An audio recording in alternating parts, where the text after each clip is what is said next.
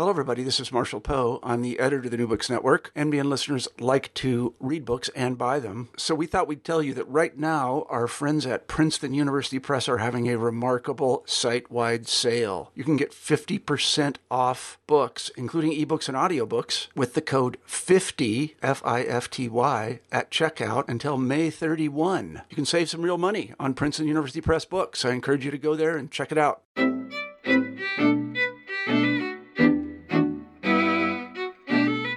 Hello, everybody, and welcome to the podcast. I'm Renee Garfinkel, your host on the New Books Network with the Van Leer Jerusalem Institute.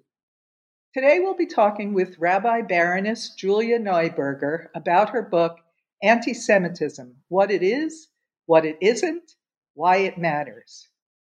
Julia Neuberger is senior rabbi at West London Synagogue and a crossbench member of the House of Lords. She chairs the Van Leer Jerusalem Institute and is a member of the board of the Van Leer Foundation, as well as a trustee of many other charities. She's also a trustee of Full Fact, an organization dedicated to getting proper information and fair evidence before the public. Julia Neuberger, welcome to the show. I'm delighted to be with you. It's a sad fact of life today that anti Semitism is on the rise.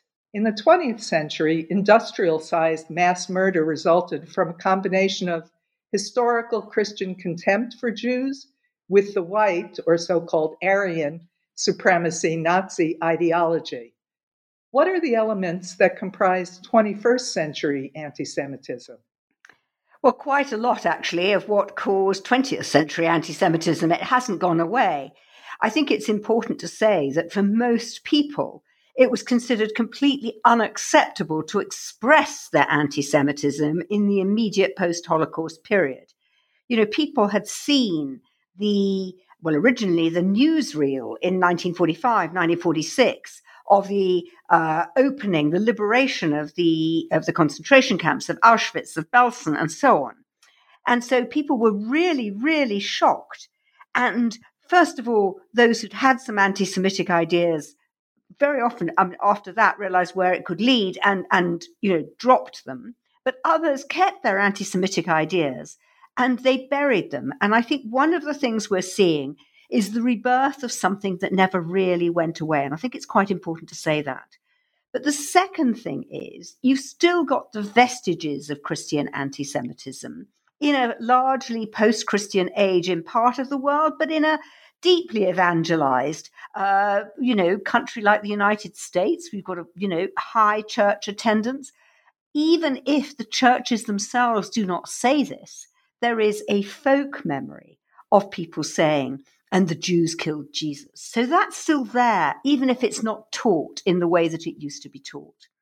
And the third thing, and it's really important and people keep forgetting it, is that immediately after the war, there was Stalin in Russia.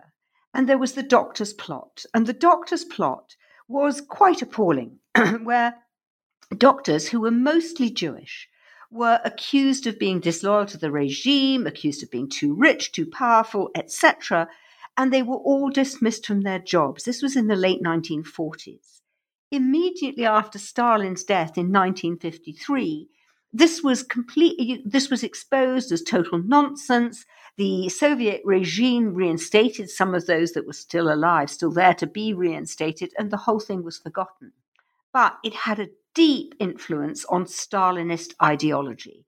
And we have a significant Stalinist ideology on the hard left wing of the Labour Party in the UK. And I think you will find a hard Stalinist wing on the left in many countries, actually, around the world. And they still carry some of those ideas from the doctor's plot, even though that was in the late 1940s. And we're now talking 2019, 2020. And it's particularly significant because presumably, I mean, this is more difficult to nail completely, but presumably some of those ideas in the doctor's plot actually have much earlier origins. They have their origins in the Protocols of the Elders of Zion, which was hugely powerful in Nazi ideology. The Protocols of the Elders of Zion, produced in the very early 19th century, demonstrated to be a forgery and complete rubbish in the London Times in 1921, but nevertheless continuing to be published. And the protocols of the Elders of Zion alleged that world Jewry, I wish world Jews could agree on anything. I mean, two Jews, three opinions isn't a joke. That world no. you know, that, that, that somehow world Jewish leaders got together and plotted how to take over the world. That's what the protocols of the elders of Zion is about. And those ideas, this idea that there is a world Jewish conspiracy and they want to su- subject everybody else to either poverty or to being in their power or whatever, whatever, that, if you like, fueled some of the Stalinist ideas, and you still see some of that. Go and look on Twitter and you'll still see that. Hmm. Well, you and I are speaking just days before the UK voter goes to the polls, uh, when Britain's Labour Party, for whom racism is said to be a cardinal sin, is rife with anti Semites and anti Semitism of the most primitive sort. What impact do you think that will, is having on British politics? Well, I think that a lot of people who might otherwise have voted Labour in the forthcoming election will not be voting Labour because of it. I think people are very shocked. And they're very shocked for several different reasons. It's really quite interesting when you start disaggregating it. They're shocked because it's anti Semitism anyway. But they're also shocked because Jeremy Corbyn, leader of the Labour Party, keeps coming out saying strongly, you know, I am a racist. I have opposed racism and anti Semitism all my life. Well, actually, it's very difficult to find much that he's ever said about anti Semitism. But they're hmm. also hmm. shocked that after all the evidence that the Labour Party has not dealt with the anti Semites in its midst, the people who are members of the Labour Party and who are saying deeply anti Semitic things, after all the evidence has been made completely public, and a lot of it was made public over this last weekend, the weekend immediately before the election, even then, it has taken Jeremy Corbyn really years to apologize for it. And he has finally apologized in the run up to the election, but he didn't apologize when the Jewish community demonstrated to him now nearly two years ago how hurt they were by this phenomenon. Because this has only occurred in the Labour Party like this since Jeremy Corbyn became leader in 2015. This is new. So there is anti Semitism. Of course, there is anti Semitism. There's plenty of anti Semitism on the hard right, and we know about that. But we're not used to seeing this anti Semitism on the left. Okay, well, that's today's truth. And uh, let's go more deeply into the history as you do in the book.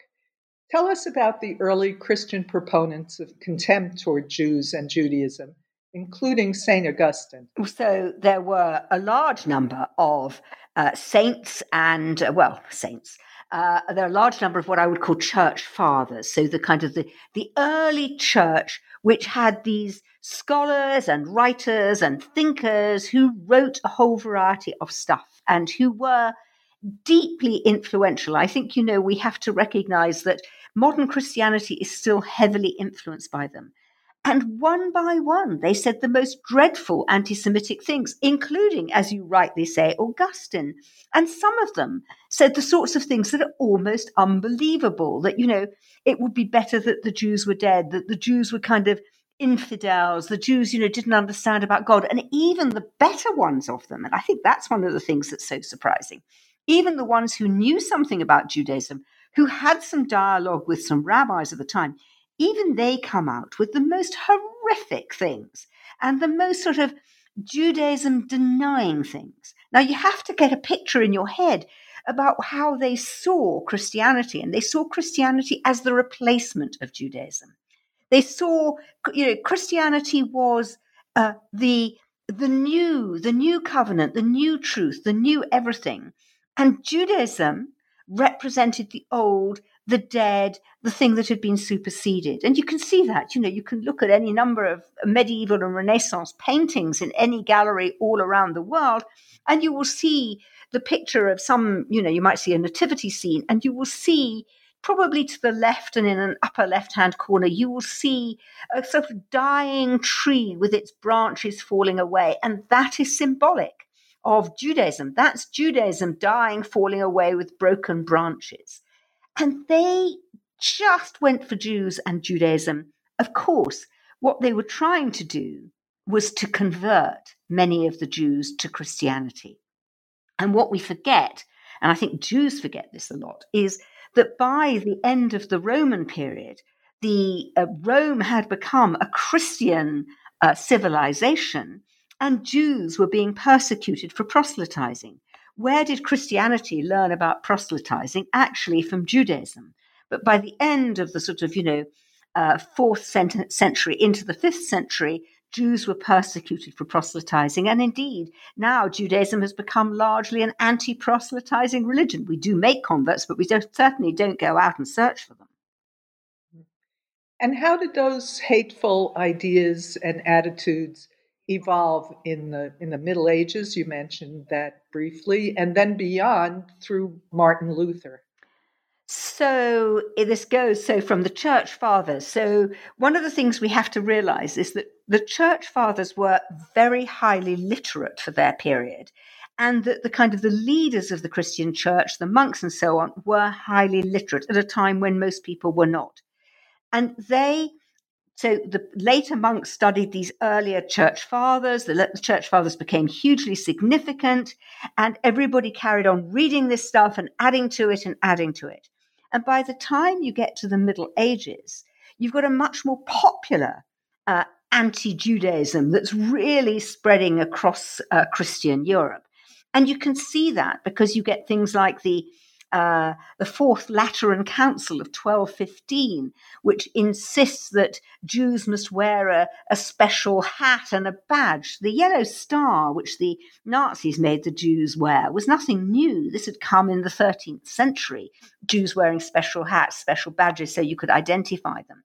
And the reason you were supposed to be able to identify them was so that you would for instance, not borrow money from them. Many Jews were money lenders because most other occupations were closed to them. You wouldn't borrow money from them. You certainly wouldn't have sexual relationships with them. You would keep clear of them. They were dangerous. They, even to some people, would symbolize the devil.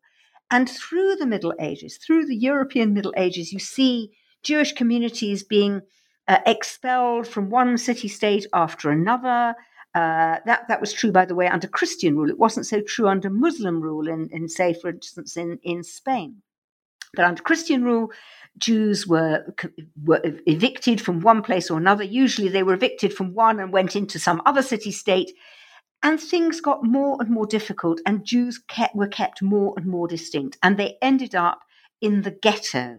So the ghetto is probably invented originally in Venice um, and they were kept in a separate place and they were locked in at night so that they couldn't in some way infect and particularly i think have sexual relations with people who were christian good christian folk. And that le- that gets worse and worse as the mid- later middle ages.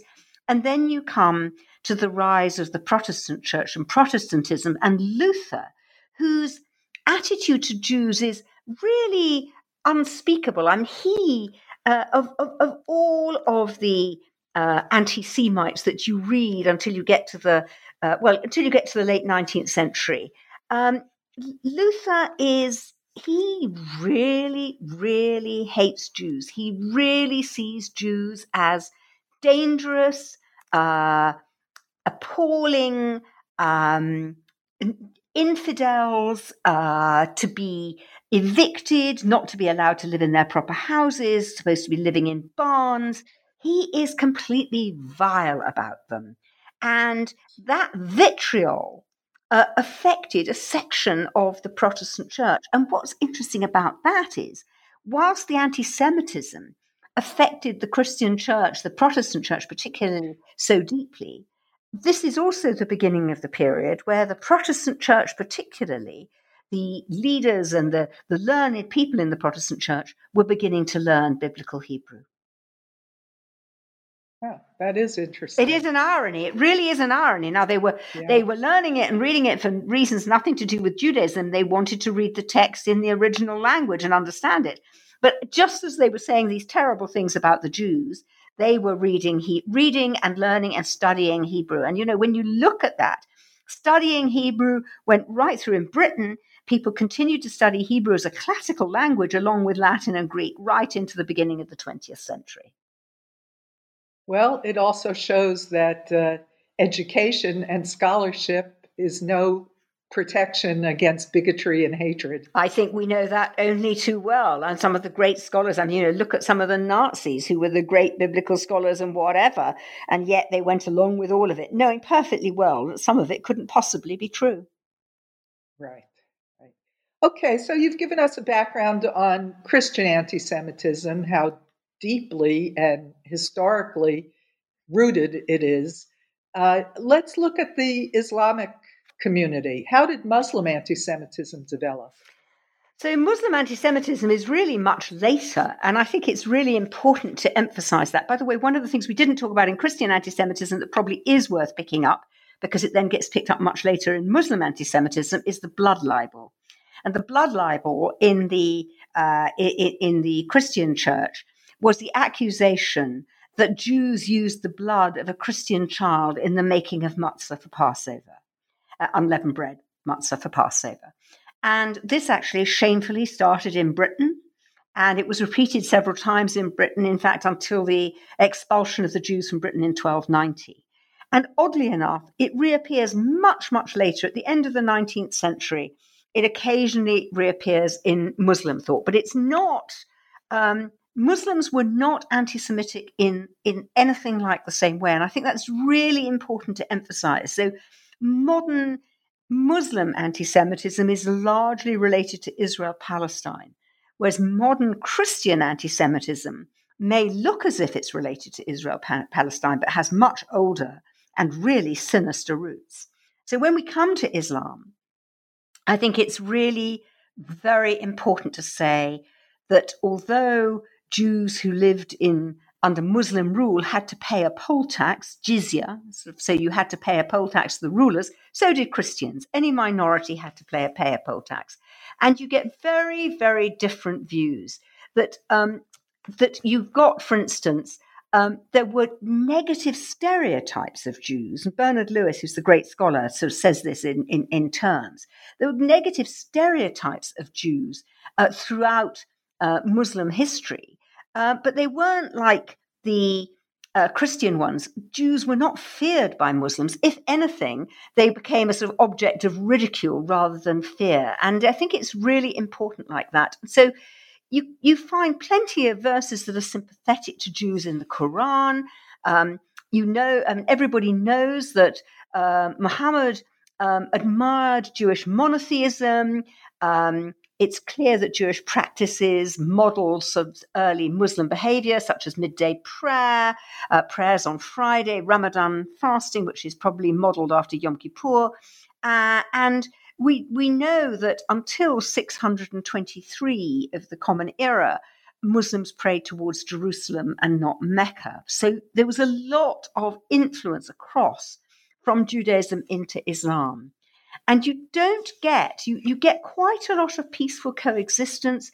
You get people talking now about the golden age of Spain, 400 years of Islamic rule in Spain where Jews flourished, and they certainly flourished. It's a golden age of Jewish of, of Hebrew poetry, Jewish Hebrew poetry.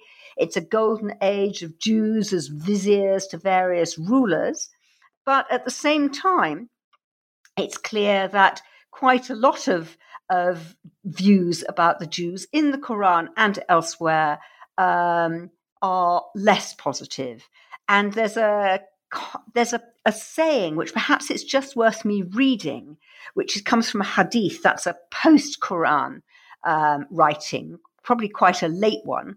Um, and this is what it says, and it's a particularly um, common to hear this amongst Sunni Muslims. The day of judgment will not come about until Muslims fight the Jews, when the Jew will hide behind stones and trees. The stones and trees will say, O Muslims, O Abdullah, there is a Jew behind me, come and kill him. Only the Gharqad tree would not do that because it is one of the trees of the Jews. The Gharqad tree is apparently the boxthorn tree. Now, there are lots of interpretations of all of that and whether it is literal or not. What is clear is that this is quite often uh, quoted, and it is in fact part of the Charter of Hamas. So this is about the legitimacy, if you like, in a hadith uh, of killing the Jews. Mm-hmm. So, uh, Christian and Muslim Jew hatred have borrowed from one another over the century. Indeed. And have, and have developed uh, mutually reinforcing narratives. Ab- Tell us a little bit about that. Absolutely, yes. they've reinforced each other. And then what you've got, you know, you get modern Muslim anti Semitism really starts in the 1950s and it gets, you get more of it later. And you get on quite a lot of modern Islamic, mainly Islamic fundamentalist sites, you get the protocols of the elders of Zion being reborn. And you keep on seeing it. It's really quite extraordinary uh, that you keep on seeing it. And it's it's related to the failure of Arab nationalism. Uh, it's Islamist, a lot of it. It comes from, a lot of it comes from the charter of Hamas, Hezbollah. Uh, so you get quite a lot of explicit anti Semitism in modern Middle Eastern political discourse. But what is so interesting is that so much of what is cited, so much of what you get on those sites, is quoting what is actually much earlier Christian anti Semitism. It's not. And although it, it, it, it claims to be about Israel, and Palestine, and, and indeed, I think for most Arabs, it actually is. Of course, that's what it's about. But it uses imagery and it uses messages from an early period. So they feed each other.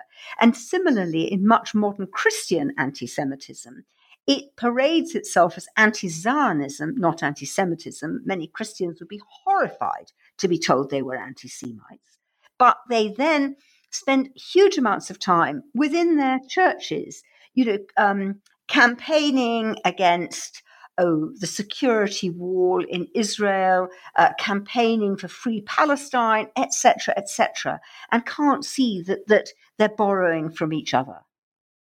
Mm-hmm. Some might say that Judeophobia is a uh, more precise term for the psychological phenomenon of Jew hatred. What, where did the term anti-Semitism come from? Oh, it's a, com- it's a completely ridiculous term. Um, yes. It's what we all use because it's kind of common speak, and it would be quite weird to, if you like, change the terminology which has been in common parlance since the 1870s. But it is a nonsense. You know, if you have anti Semitism, you must have something called Semitism. There is no such thing. Um, Semitic languages exist Hebrew, Arabic, Akkadian, Aramaic, etc. Semitic languages exist, but Semitic peoples do not. And so, if you don't have Semitism and Semites, how can you have anti Semitism? But although we all know that's right, and although Judeophobia and or Jew hatred, if you wanted to say something, you know, would be a much more accurate term. The truth of the matter is that anti Semitism serves as a sort of shorthand, and so people tend to use it. And interestingly, increasingly, it's anti Semitism without a hyphen between anti and Semitism, precisely on the basis that there's no such thing as Semitism. Now, and, go on, sorry. sorry. Well, the term also sort of uh, cleans up, it sanitizes the idea, which is Jew hatred.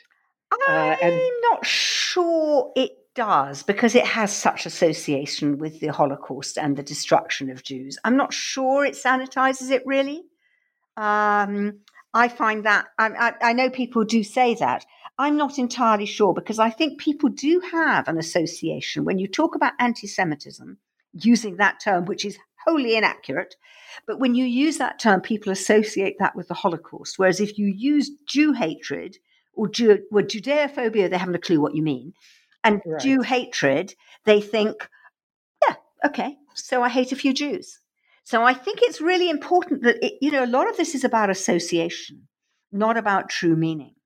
And the term comes back to, it goes, really goes back to the 19th century.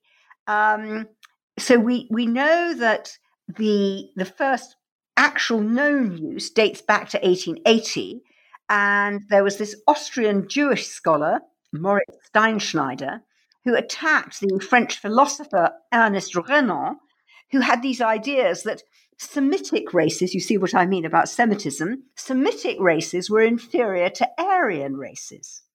And I think it's a really, really interesting thing because you the idea of anti Semitism really comes from a, a journalist called Wilhelm Marr, and he wrote, a, uh, he wrote a pamphlet in 1879, which is about the, I can do it in German, but I'll uh, give you a translation, the victory of the Jewish spirit over the Germanic spirit, observed from a non religious perspective. And he's the one who started using Semitismus, Semitism, interchangeably with Judentum, Judaism or Jewry. Mm-hmm.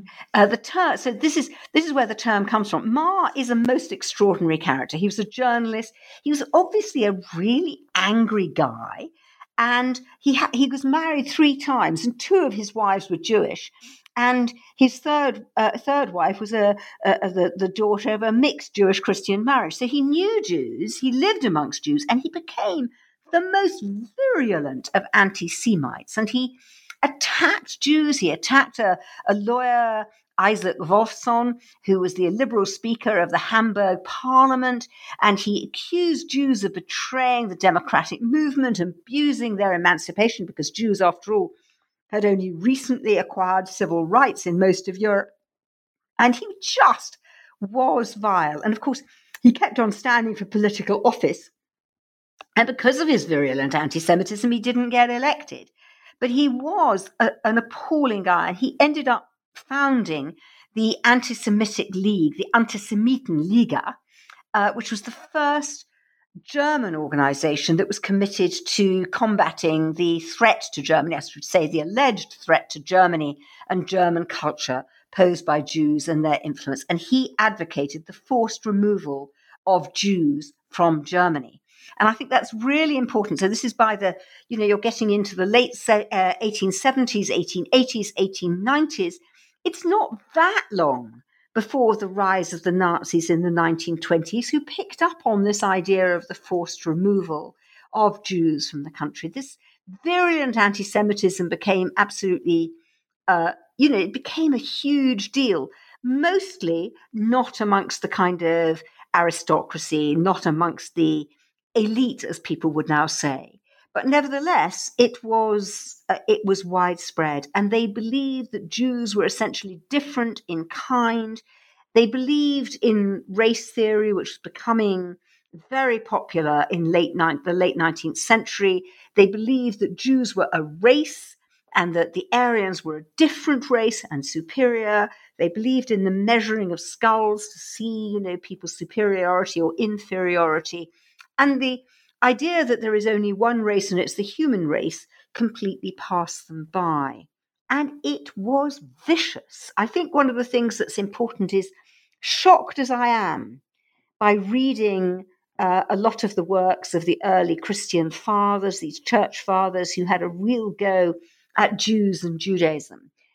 Most of that, even, even Luther, who is vile, is not as, as absolutely disgusting as some of this stuff, this Wilhelm Marr or Heinrich von Treitschke, uh, who was a Prussian nationalist, and various others. It just got worse and worse and worse. And that hatred boiled over into the cataclysm of the Holocaust. Yet today, there's denial of that historical event. Well, can, what can you tell us about Holocaust denial? Who does it serve? And how does it spread? Okay, so uh, it boiled over, of course, into the Holocaust. It bo- boiled over into this kind of extraordinary race theory that was uh, strongly held by a whole variety of people, including mean, the very well known Francis Galton. Uh, including as, as I discovered when researching this book, including some Jewish anthropologists, they all bought into it, and then you get the cataclysm of the Holocaust. And you would think, therefore, that people would think differently. But no, they do think differently, some of them. They think differently by trying to deny the Holocaust. And some of them deny the Holocaust completely. It didn't happen. It isn't true. It isn't a historical event. And others deny the scale of it and try and minimize it and say, you know, where is the evidence of the gas ovens? Where is the evidence of all this? And of course, we've seen that with the famous um, uh, li- uh, libel trial. So, so Deborah Lipstadt versus David Irving and David Irving having a real go at Deborah Lipstadt and saying it's not true, and Deborah Lipstadt winning, and David Irving no longer being described as a historian, but as a historical writer and very much in, in, in complete disgrace. But he may be in disgrace, but Holocaust denial is all over social media. Where does it get them? Well, this is exactly that. This is where I think it gets them. If you can either minimize the scale of the Holocaust, or you can deny that it ever happened at all you can turn on the Jews and you can say, those Jews are always moaning and always complaining and always saying they're being, picked on, but it's not true. So why should you have any sympathy with them? And you can go even better if you want to, because you can look at the rise of Holocaust museums and Holocaust memorials around the world, and you can say these Jews they're putting up all these memorials to these people who died, but they didn't die. You're being conned, O great public. This is absolute rubbish, and you should turn on the people who are conning you because actually they want you to feel sorry for them. They want you to feel that they've been victimized. But look at them. They own the media, they own big business, they're immensely powerful. And you go back to some of the stuff that's in the protocols of the elders of Zion. So the more you can say that this isn't true or it isn't on the scale that we know that it was, the more you can say they don't deserve sympathy, they don't deserve understanding. We do not need to commemorate the Holocaust. It wasn't the greatest genocide known to humanity. And actually, these Jews are putting one over on you, and actually, you should hate them for it rather than sympathize. One frequently hears the defensive line I'm not anti Semitic, I'm just anti Zionist. And Natan Sharansky, who I'll remind our listeners spent many years in Soviet prisons as a prisoner of conscience, and once he was released, he went on to have a political career in Israel. Sharansky proposed the 3D method of differentiating between legitimate criticism of Israel, as one can criticize any country's policies, and anti Semitism. His three Ds were demonization, delegitimation, and double standard. Can you tell us what he meant by that? Absolutely. So, the first thing that he would say is that if you uh, if you delegitimize a country, if you delegitimize a country, if you say it doesn't have a right to exist, that is the easiest way of dealing with it. Because if you say it doesn't have a right to exist, and you can say somehow you can give completely fake historical uh, data to suggest it doesn't, you know, it doesn't have a right to uh, uh exist, um, then you can get to the situation of saying, I can say what I like about it because it shouldn't exist at all. This, of course, is complete nonsense. Seems to me that Sharansky takes the demonization and delegitimization um, view rightly, but can I just try and can I just try and alter that a bit because this is what I think we need to say. I think certainly. I think we need to say it is legitimate to criticize any country in the world uh, for its policies. But it is not legitimate to say that a country that has been, if you like, established, um, part of the United Nations or whatever, doesn't have a right to exist. And indeed, you know, we have an issue at the moment um, with Scottish uh, Scottish nationalism. If Scotland does go independent, are we going to say it doesn't have a right to exist? I mean, that's completely ridiculous. You cannot do that. So I think it's important to say that this idea that a country doesn't have a right to exist is nonsense. What you can say, I may or may not agree with it, but you can say, is if you track back historically you might have been in a group of people, Jews and non Jews alike, who didn't want there to be a state of Israel. And there were Jews in Britain who were opposed to the Balfour Declaration. We do know that. You can say that it shouldn't have been founded in the first place. But once it's there and has existed for over 70 years, it's a nonsense to say it shouldn't exist. So you can't delegitimize it. And I think that's really important. You can criticize as much as you like, but you can't actually say it shouldn't exist. What about the other two Ds? Yeah, no, I'm coming on to that. So the, the, demonization. So yes. it is how you talk about it. So we all agree, I think, or at least most people agree, uh, that you can criticize Israel as much as you like. But you can't criticize Israel alone amongst all other countries. You have to be able to criticize other countries. So, for instance, I would cite at the moment if you are prepared to criticize the, the government of Israel for its attitude, say, to uh, asylum seekers and refugees, and there are plenty of people who do criticize the government over its attitude to asylum seekers and migrant workers, why are you not criticizing China for its treatment of a million Uyghurs in concentration camps, re education camps? And if you only criticize Israel, but you don't criticize China, you need to be asking yourself some quite hard questions. And if you can't tra- uh, criticize what's going on in Burma or persecution of Christians in Pakistan or any of the multiple human rights abuses that exist all around the world, if you never criticize any of them and you only criticize Israel, that is demonization. But it's not only, that's where I want to differ- differentiate myself from Sharansky because it's not only demonizing Israel alone of other countries. There's something else that goes on, which I think is about tone of voice. And that's a much more difficult thing to get into. But if you listen to broadcasts and podcasts and you hear the tone of voice in which some of these critics of Israel, these so called anti Zionists, who I would allege many of, uh, many of whom are actually anti Semites as well, the tone in which they speak of Israel and they never speak of any other country in the same tone. The shrillness, the the the, the harshness, and they don't say that about China. They don't say that about Burma. That's the other part of it, and demonization doesn't quite cover that. There is something about tone that is really, really important.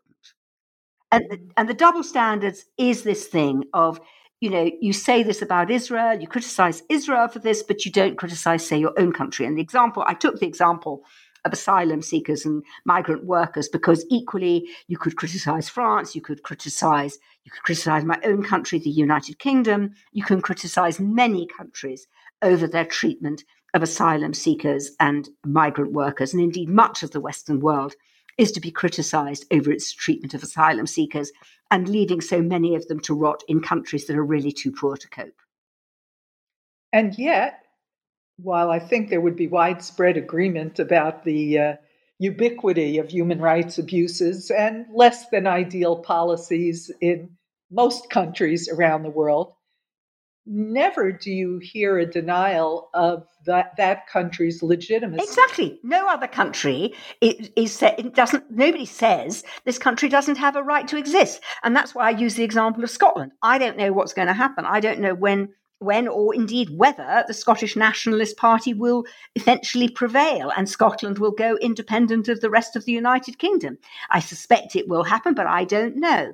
But I do know that if it happens, although lots of people will be very angry, and many of people will have said beforehand that it shouldn't happen, people won't say it's not legitimate. I think it's really important to say, you know, once a country exists, and it's been agreed it exists and it's been agreed democratically, you can't delegitimize it. It's just a nonsense. Uh, besides the fact that it exists, talk a little bit about Jewish attachment to Israel, which long preceded the Holocaust and 19th century ideas about nationalism. It's much, much earlier. And when I was talking earlier about the golden age of Spain, of course, the really significant attachment through the poetry of some of those poets, Judah Halevi, My Heart is in the East, all of that poetry, the longing, the traveling. I mean, if you can think of these appalling journeys that people made from Europe to Israel, to Jerusalem in the medieval period, it would take them years. It was incredibly dangerous. And sometimes, of course, uh, by accident, they ran across a you know a crusading uh, horde as well. So it was definitely very unsafe. And yet, my heart is in the east, and you can track this through. I mean, you can track it through, if you like, as soon as you get into the sort of fifth, sixth, seventh centuries, but much later in the medieval period, you can see it everywhere. And Jews have longed for a return to Zion. And that return to Zion, by the way, I think it is important to say it's a mixture of the physical and actually a sort of almost a celestial Jerusalem. Um, you know, next year in Jerusalem. And that meant sometimes it meant literally, but it sometimes meant in a kind of state that is nearer perfection than the pretty awful life we're living right now. So it goes right through Jewish history, and one cannot deny it. And then, since the existence of the State of Israel, and indeed before, but particularly since the existence of the State of Israel, the Jewish community has been pretty attached to it. And the Jewish community has been so attached to it at various points that it hasn't wanted to criticize it, even when Israeli policies have been very criticizable by some people. And it has continued to support, and that's particularly true in America uh, and in Latin America and, part, and, and much of Europe. And Israel gets a lot of support, a lot of moral support from its diaspora. It also gets, of course, huge support from evangelical Jews, particularly in the United States. So there is huge support you, out you there. Evangelical Christians. Sorry, sorry, evangelical. Sorry, sorry. Of course, I meant evangelical Christians. Thank you very much. It gets huge support from evangelical Christians in the United States and to some extent in other parts of the world. But the attachment of the Jewish community to Israel and the still strong sense that you know that the state of Israel, if you like, exists uh, as a result of international agreement out of horror at what happened during the Holocaust. And they're not directly related, but they're indirectly related. And it somehow, Israel is a symbol of hope for the Jewish people. That is still incredibly strong. Some people have suggested that anti Semitism is a disease, it's a cognitive and a social pathology. I, I, would you be good enough to read from your book? I hope you have your book. I have my book you. right here. Okay. Uh, page 154 and the first few lines of 155, the quote from Kingsley Amis and Christopher oh, Hitchens. that is the most extraordinary, extraordinary passage. And I mean, I think it is worth saying to your listeners that Christopher Hitchens, you know, called Christopher, had no idea he was Jewish till relatively late in life. Um, he had this conversation, I think in 2007, with uh, uh, with Mar- uh, with Martin Amis. Oh, I thought it was Kingsley. I think it's Martin. I think. I think okay. it's. I think it's Martin. Yes, it's Martin Amis. It's Martin Amis and Christopher Hitchens, uh, and it was at Jewish Book Week in London in 2007. Um, and I think it's extraordinary. I don't wholly agree with them, by the way, but uh, I think it's extraordinary. Anti Semitism is a very, very serious cultural danger. And it's only a fool who thinks that it is a threat only to Jews. Anti Semitism is a very, very toxic threat to everything we can decently call civilization.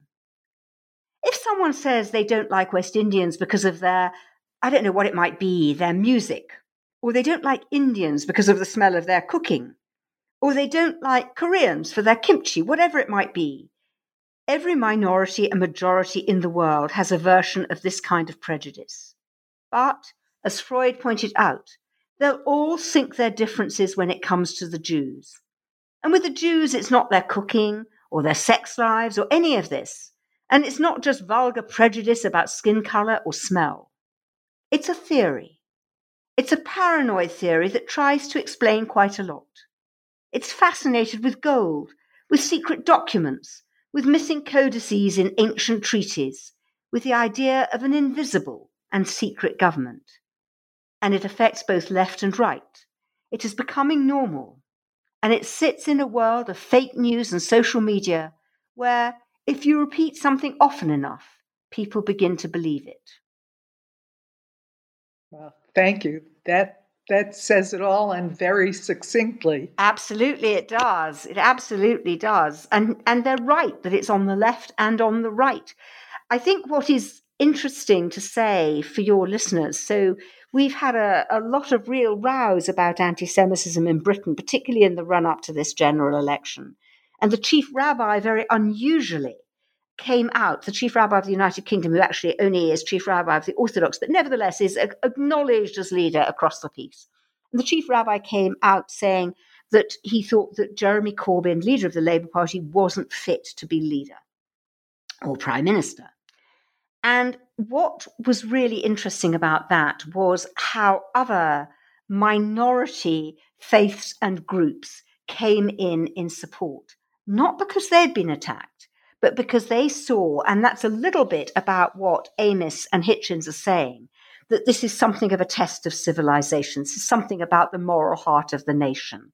And they say, well, if the Jews are being attacked like this now, it could be us next. And so we had, as a community, huge support from Muslims, Sikhs, Hindus, Christians. It was astonishing. And I think it is worth saying it that when Amis and Hitchens say it's a very toxic threat to everything we can decently call civilization. It's not only Jews who think that. That is very important. Well, Julia, we've taken up a lot of your time, and I appreciate your sharing your insights and your ideas with us. Before I let you go, tell us what impact you hope your book will have. So, what I hope is that people will read it, and particularly people who aren't Jewish, uh, who, if you like, are not directly affected by this, because I do think there's an indirect effect on all of us. I hope that people will read it and understand it and will actually say, we are not going to put up with this. It's not only that we love Jews. I mean, I think many of them don't particularly love Jews, and why necessarily should they?